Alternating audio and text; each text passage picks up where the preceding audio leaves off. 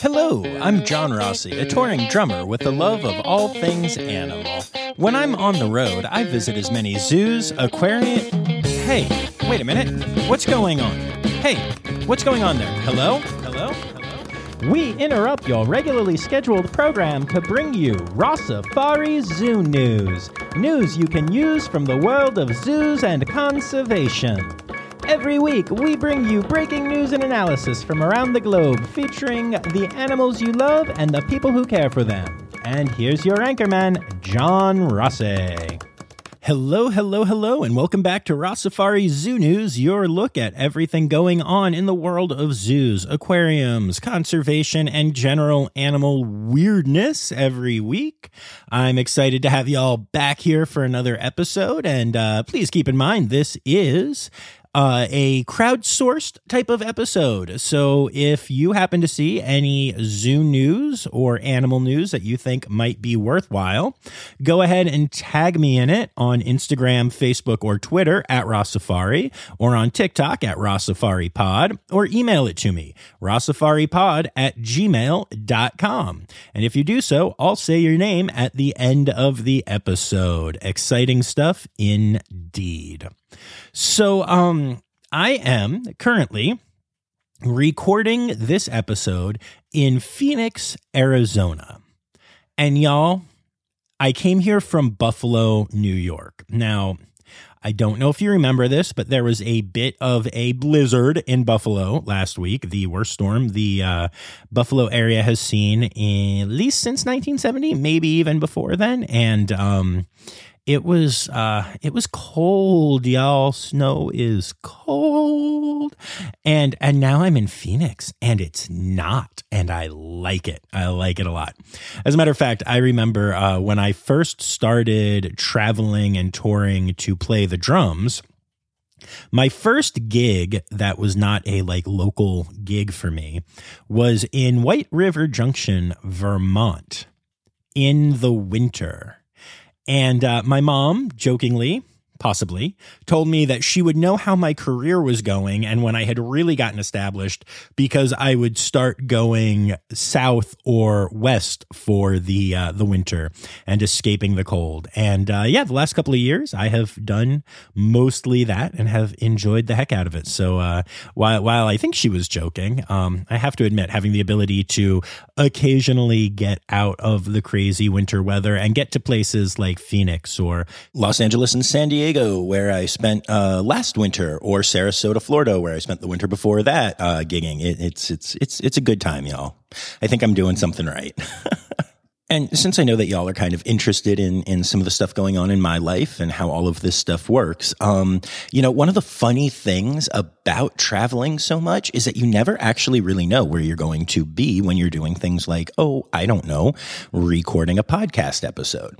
Um, and so, you know, some of you guys who have been with me for a while know I have recorded these uh, at theaters at my station, which is what they call it, where you you go and you have your mirror and your lights and you you get into your costume and all of that stuff.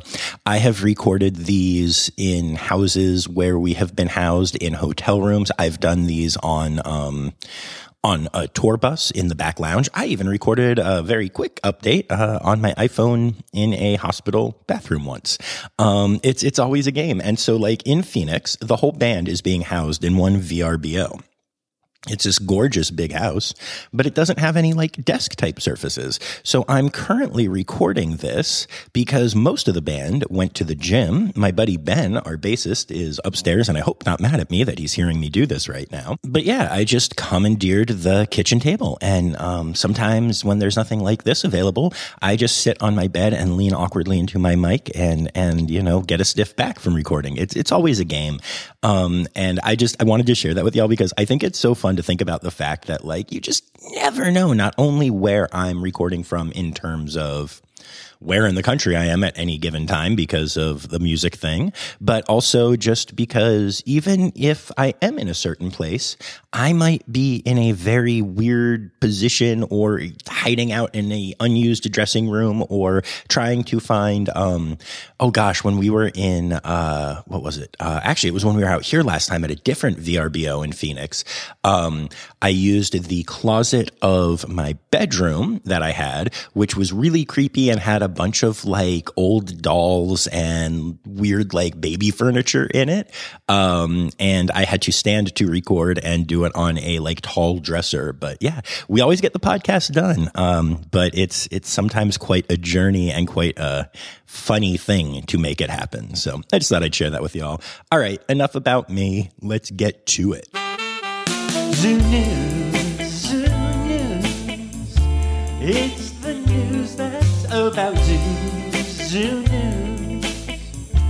whoa, whoa, whoa. All right. So I'm going to start off this week's Zoo News segment by, um, John, John, oh my gosh, wait. what? Wait, what? What? What is happening here? I have some of the most exciting zoo news of all time. Colleen, this is my podcast. You can't just like, all right, whatever, go ahead. Hey, everybody, Colleen Adams here. Uh, thanks for letting me cut in. I mean, I didn't really let you cut in, but whatever, go ahead, introduce yourself. I'm a zookeeper from the Cincinnati Zoo, home of Isla the Tamandua and her brand new baby. Woo! The whole zoo is buzzing with the news of new pup, who was born a little after midnight on January 5th, which I watched via live feed um, from one of our security cameras. Mom and baby are doing well, spending all of their time bonding and being really cute. Oh, that's awesome. Congratulations. Is it a boy or a girl? We won't know pup's gender for a while now, as Tamandua babies can be difficult to sex. So for future pup dates, No, no, no. pup dates, follow the Cincinnati Zoo's social media accounts and follow me on Instagram at Zookeeper Colleen. Okay, John, back to you. Oh, thanks, Colleen. That was awesome. And thanks for interrupting my podcast, weirdly. And definitely not doing it with a pre recorded thing that I cut up to make it sound like we were in the same place at the same time because technology. So thank you for that. Yay. Uh, anyway, but um, I thought I would start, you know, the part of the episode that I'm allowed to have now by sharing news that isn't about a zoo. It's not even really news. But uh, I recently got an email from Kevin Williams, who is a regular listener and um, also sends me stuff for Zoo News literally every week. I know you recognize the name if you make it to the end because it's there every week. And uh, he was telling me a little bit about what's going on in his life. And um, he mentioned that he is able to contribute to multiple zoos, aquariums, and conservation organizations. Um, and that thanks to his employer, he's able to link to several of them as payroll deductions. And frequently, companies have company matches. Um, so take the time to look into your employers if you're not a, you know, goofy musician who just flits around the country trying to get work like I am. Um, and, and see if they have any kind of matching giving programs and, um, see what kind of conservation groups are available on them and also how to add new organizations to the mix because some employers will let you do that. Um, this is just something that I thought was, was really, really cool. Um, there are some employers that use companies like EasyGive or CyberGrant, and uh, those companies make this really easy to happen. And it, it, if you have company matches and stuff, it can make a really big difference to the organizations that you are able to support. And it doesn't even have to be a lot of money. Um, Kevin told me how much he is pulling per, you know, pay period, and I'm not going to put that out here, but it's it's not like he's breaking the bank. It's it's a small you know, amount of money, but he is able to give hundreds of dollars to nine different conservation organizations this upcoming year alone through the company match and through payroll deductions. And I think that is really special. And uh, honestly, something I've never thought about talking about on the podcast because again, I don't really have things like that in my life. So, um, if you are listening to this and you want to know how to help, you know, conservation organizations, zoos, that kind of stuff, check that out. Look into that. And maybe if your employer doesn't do that, encourage them to.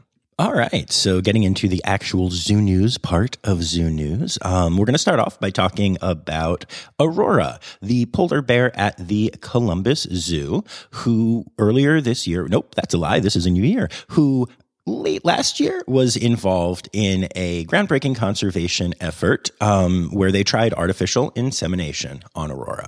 And unfortunately, this time it did not work. Uh, Aurora is fine. Um, she is denning still, and it is expected that she will emerge from her den around January 4th, but it will be without a cub, also known as a polet or bearlet.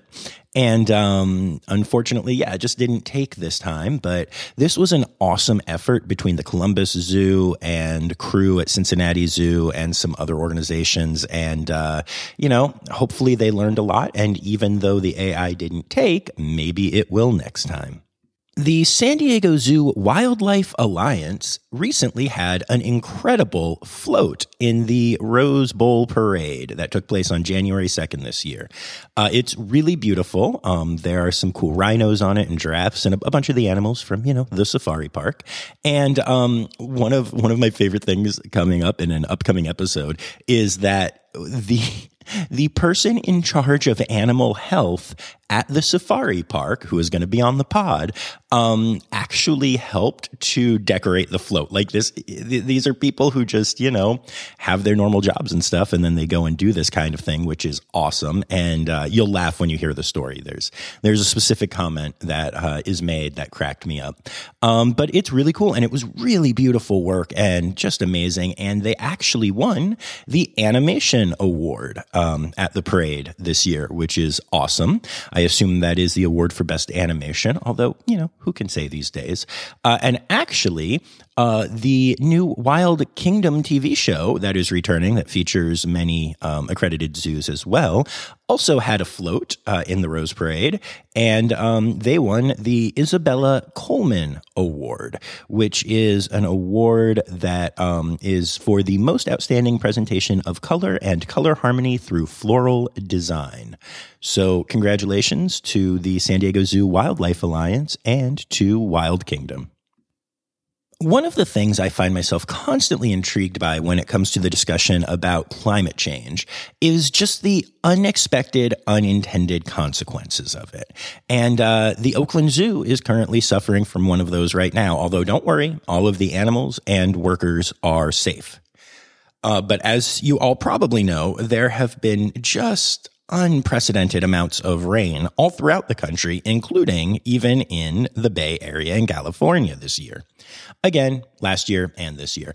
Um, I'm I'm bad at the New Year thing, guys, but it's it's fine. Anyway, um, and so because of that, there is now a sinkhole um, on a road that you need to take to get to the entrance to the Oakland Zoo. It is a 10 feet wide and 10 feet deep sinkhole that is completely impassable to vehicles. And as such, the Oakland Zoo is closed until at least January 17th or possibly later. So, you know, this is just such a sad example of what's going on right now because, um, you know, there are zoos that have had to close because of the winter storm. The Buffalo Zoo was closed. They were only going to be open for one full week this winter, and it was the winter break week, you know, between Christmas and New Year's. And they had to lose all of that income because they had to stay closed the entire time. Now the Oakland Zoo is going to lose two to three weeks of income because of a sinkhole. Uh, these problems just keep compounding and it makes it harder and harder for zoos to operate efficiently. And of course, you know, again, the good, the accredited zoos still do, and they figure it out and they take care of their animals and they take care of their people. Um, you know, and they still try and find ways to make sure that extra money gets to conservation and all of that stuff. It's all wildly important. The research that's being done, all of this stuff is very important but it's also very expensive, y'all. And um, so, yeah, hopefully uh, everything stays okay at the Oakland Zoo. Uh, but it's just it's just sad that yet again, because of climate change, there are these issues that that we don't even think about when we think about climate change right away, uh, and that are directly impacting zoos. One thing that I continue to find fascinating and will always mention on here when I see it happening is just the obsession over Fiona the hippo, who we all love, let's be honest. Um, but, and, and the weird way that that obsession shows up sometimes in, um, you know, in, in fans and especially in people who are fans of Fiona, but that hasn't really extended to learning anything about, you know, zoos and stuff like that. And, uh, yet again, Fiona is, is stirring up trouble as she does, uh, this time not because she's, you know, mating with, with Tucker, although that has continued, but because, um, she has a cut on her face. It's a small cut. It will heal. It's natural. Y'all see how they play. I know that if you're listening to this podcast, you've at least seen some of those pictures of Fritz and Fiona where Fritz is literally like, you know, biting her, but playfully, it's fine. Anyway, Fiona has a cut on her face and according to some of her fans, this is the worst thing that's ever happened. And so, yet again, the Cincinnati Zoo needed to put out a social media post saying, Hey, we are aware that Fiona has a cut and it's fine. Vets are aware. Everything's fine. Hippos get cuts. They're pretty sturdy animals.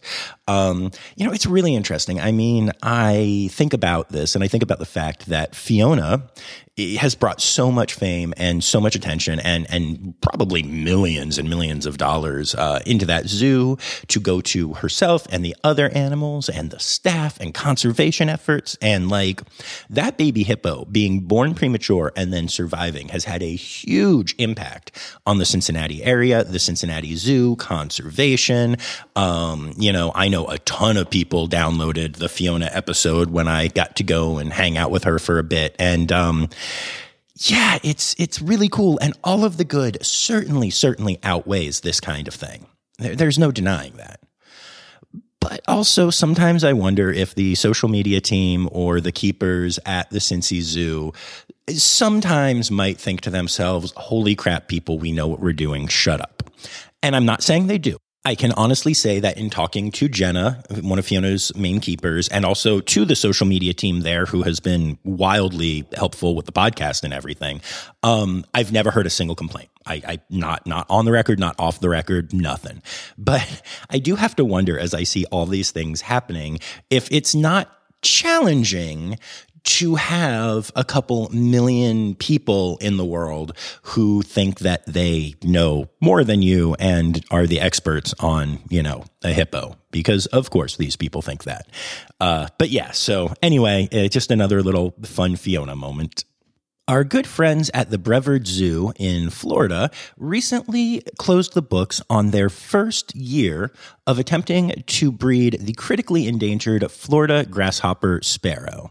Now, you may remember Kelly Currier from way back uh, in the first season, who was on talking about her work with the Turtle Survival Alliance, mentioning that despite the fact that she worked with critically endangered turtles, her favorite animal and favorite conservation story was the one around the Florida grasshopper sparrow. Well, Kelly is actually now on the team at Brevard Zoo that is working to save this species, which I just think is ridiculously incredible. But the story's not about Kelly, it's about the zoo helping these birds. So the Florida grasshopper sparrow has lost approximately 85% of its natural habitat to agriculture. Um, there are also issues with um, non-native species like fire ants and also uh, disease and um, habitat fragmentation leading to genetic bottlenecking, which are, are causing huge issues with these birds. And in 2021, only a little over 100 sparrows were detected in their natural range. So back in 2019, the Brevard Zoo got their first grasshopper sparrows that they were going to have behind the scenes just to try to, you know, breed and save. And um, the birds did well, although there were uh, no fertile eggs laid during that season.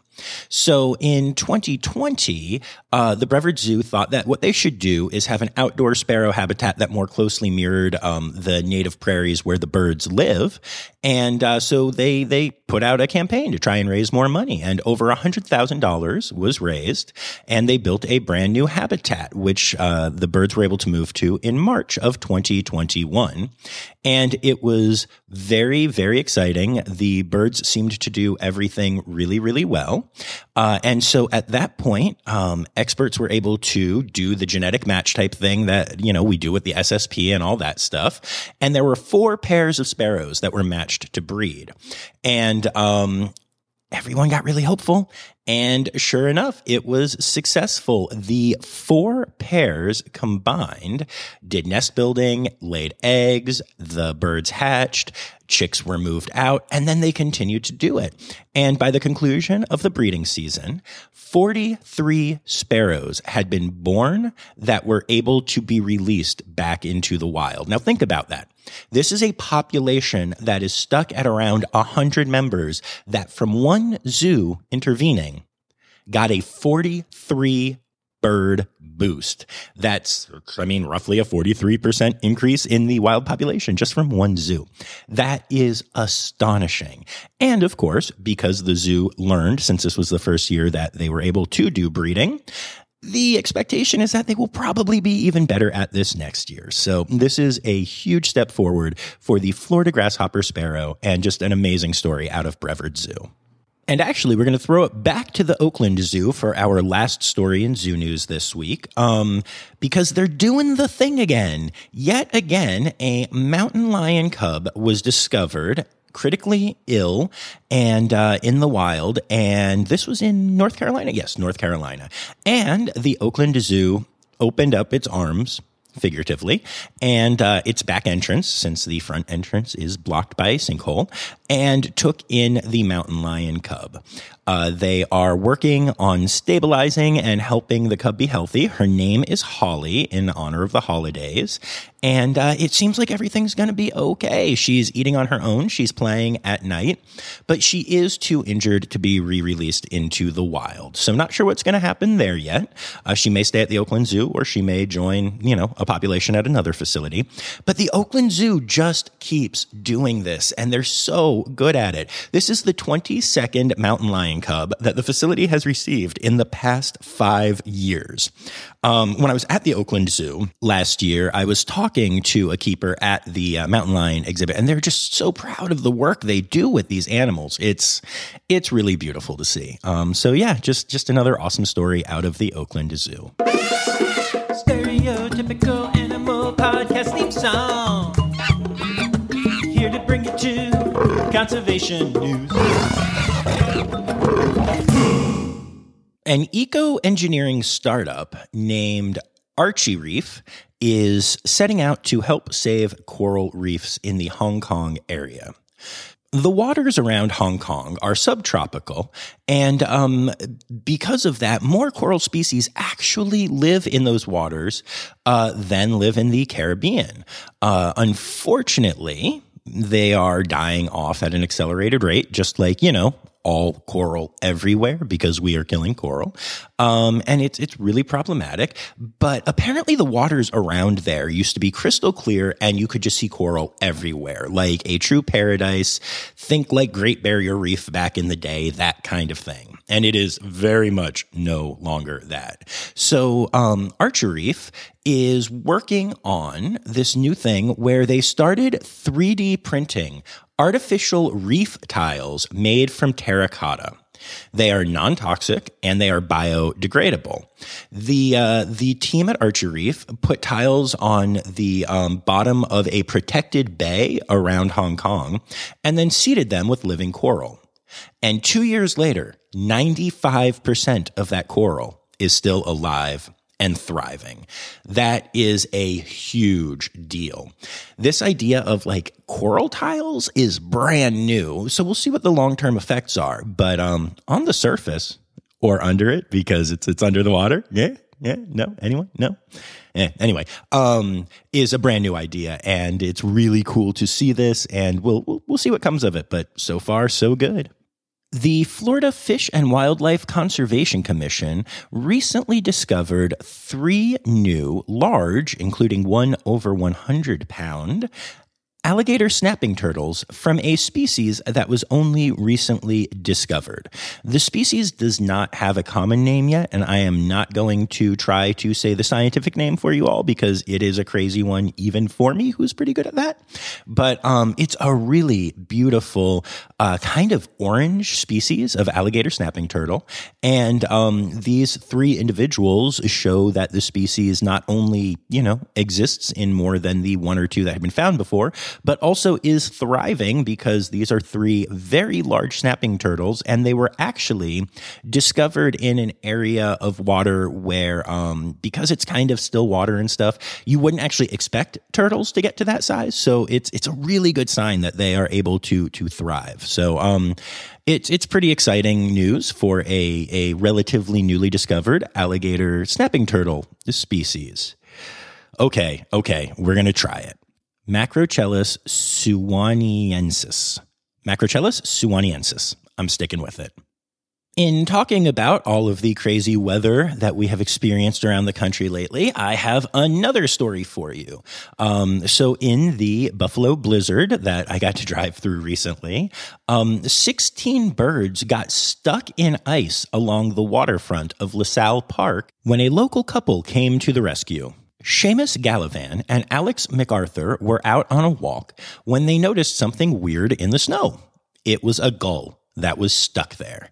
And so they ran home and they got a hammer and they were able to hammer around the ice and set the gull free which then made them think, oh, geez, what if other birds are stuck? And so they kept walking and uh, eventually ended up going back and getting uh, more hammers and chisels and then even a bottle filled with warm salt water.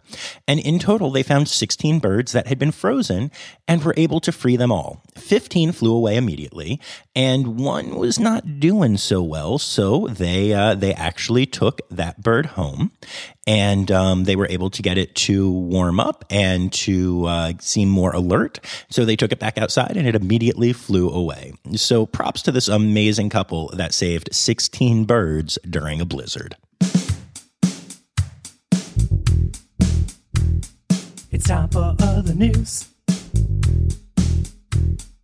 It's time for other news. Hey, now, right now, right now, it's time. It's time for other news. Hey, it's a segue to All right, so we have talked on here before about the fact that fireworks are really problematic for animals in the wild. Um, they cause birds to get disoriented and lost and, and fall. They cause um, tree dwelling animals, especially babies, to get scared and fall out of their various nests or holes or whatever. And um, it's it's really tough because I know that um, uh, you know, a lot of people love fireworks. Um, but they're just they're really bad for animals. It's it's really problematic. And honestly, since I learned about how bad they are, I've kind of gone from thinking they were cool, if not slightly annoying and distracting when people do them at you know 3 a.m. when I'm trying to sleep, uh, to to just really really loathing them. Uh, and and so it's it's kind of nice to hear this next story, which is that um, a town named Scarborough Harbor recently decided to cancel their New Year's Eve fireworks because of a walrus. I've mentioned Thor the walrus before. He is a wandering Arctic walrus that uh, tends to get a little bit closer to to people and and onto land and such than maybe he should. Um, but he happened to be wandering and uh, stopped at this town to take a nap, and the town decided that it would freak him out to have um, fireworks, so they canceled their show for one walrus. And I love this. I love this so much. Um, Thor is an amazing walrus, but also, you know, I can't help but wish that more towns would realize that you know, they should do something like that. Even if you don't have a famous walrus that decides to show up and visit, uh, like dogs get scared, squirrels get scared, birds get scared. Fireworks are, are kind of a, a relic at this point, in, in my opinion. Um, and hey, look, I just want to be perfectly clear. I am saying this with no judgment to you. If you like fireworks, if you think, hey, it's only a couple times a year, whatever. Look, we don't judge here, okay? Well, that's not true. We judge harshly here about certain things, but not not this. I get, and we talk about a lot on here that that conservation and loving animals and all that stuff it's a balance that everyone has to strike their own tone. I am not a vegetarian or a vegan. Um, you know, some people would say that means I don't love animals, and y'all know that's not true. We're all on our own journeys, and so um, I know I'm soapboxing here a little bit, but I promise if if you were like, hey, you know what, I like fireworks, I wouldn't be like bad person. I would just be like, okay, that, that's fine. Some of my favorite people really love fireworks and get excited about them, and I get it. So no judgment, but I did want to share that story and say that maybe, hopefully, it will make other other towns think about, you know, other animals that aren't as charismatic as Thor the walrus. And now it is time for the final story of Zoo News. And this is possibly my favorite story of the week. Um, shouldn't be, but it is. Um, and this has some foul language in it. We're going to drop an F bomb, y'all. So if there are young ears listening, maybe you want to distract, uh, or, or wait till later, or just skip ahead like a minute, whatever. But, um, I recently attended a performance of the national tour of Elf the Musical when it was in Buffalo. My buddy Justin, who's actually on the gig with me in Phoenix right now, uh, is a, a sax player and a reeds player, and, and he was reeds one on that tour. And uh, I went to support him and see the show. It was great, by the way, in case you were wondering. But anyway, there is a time where um, they discuss the fact that Santa no longer uses reindeer. And the reason why is because PETA, the people for the ethical treatment of animals, uh, that's their name anyway, uh, intervened. And so now he's not allowed to use his reindeer anymore. And it's, it's just a funny little throwaway joke that gets mentioned twice. And uh, the, you know, this is why the people who call themselves animal rights activists, the people that I call anti captivity people, because animal rights activists just sounds way better than what they do. PETA has like never saved, you know, an actual endangered species or anything like that. Uh, but this, this is why they just, they just kill me. There's just, there's just no fun. There's no chill in any of them ever. And so as I'm sitting in this theater, and Santa makes his joke and he goes, you know, blah, blah, blah. Thanks, PETA. And this voice just rings out from the back Fuck you, Santa. I mean, seriously, at Elf. Everyone there was wearing like Christmas sweaters and stuff. It was a day or two after Christmas. And somebody had the audacity to shout, fuck you, Santa, because of a joke about PETA. It was my favorite thing that has ever happened at a show ever. And I just wanted to share that story with y'all. But I do think on a deeper level, it, it, kind of goes to show how like it's so hard to dialogue with some of these really extreme and misinformed people because they just they don't have humor about it. They don't have the ability to step back and say, hey, this is a silly musical, and they needed to come up with a reason why we can't have, you know, actual reindeer on a stage, touring reindeer would be rather challenging. Uh, and and you know it, it's it's fine. Everybody breathe. It's fine. Um, but it's really hard for me to not uh, just call this episode that uh, as the the title. But I'm not going to because you know again I know that not everyone likes that word. So yeah, that is that is my story of Elf the musical making Rossafari Zoo News. Animal, animal, animal holidays. Animal, animal, right, so uh, I guess we're still ramping up slowly because uh, it is it is only one animal holiday that you get this week. So on the tenth, it is Save the Eagles Day. So um, go go save some eagles, especially if they're frozen in the snow in Buffalo, and that is your animal holiday for the week.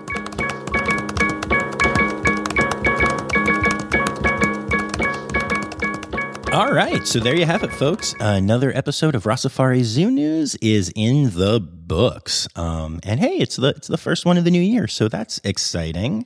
I would like to say thanks to my Red Panda level patrons, Laura Shank and Kristen Dickey, and also to everyone who contributed stories this week: Anya Keen, Colleen Lenahan, Kim Cooley, Carrie Kirkpatrick, Kevin Williams, Kristen Khalil, and Marianne Rossi. That's my mom. Also, it's weird that so many people who contribute to Zoo News, especially my regular contributors, have C or K names. Look at that. We've got Keen, Colleen, Kim, Cooley, Carrie Kirk, Patrick, Kevin, Kristen, Khalil. It's just it's it's so many K's and C's. It's it's crazy, y'all. Yeah, I know. I know. That wasn't that wasn't worth saying. But hey, you're here and you love me whether you want to admit it or not. And I'm appreciative of the fact that you are here. So, um hey, until next time, remember friends, the words newsy credits backwards are Steiderk Yiswen. The Rossafari podcast is produced, hosted and engineered by John Rossi. Editing and fact-checking by John and Dr. Zoe Vesley Gross. Our theme song is Sevens by Nathan Burke, performed by Nathan and John interrupting John theme and additional voices by Taylor Isaac Gray. You can reach John directly on Instagram and Facebook at Rossafari or by email at rossafaripod at gmail.com. Rossafari is part of the Daydreamer Media Network.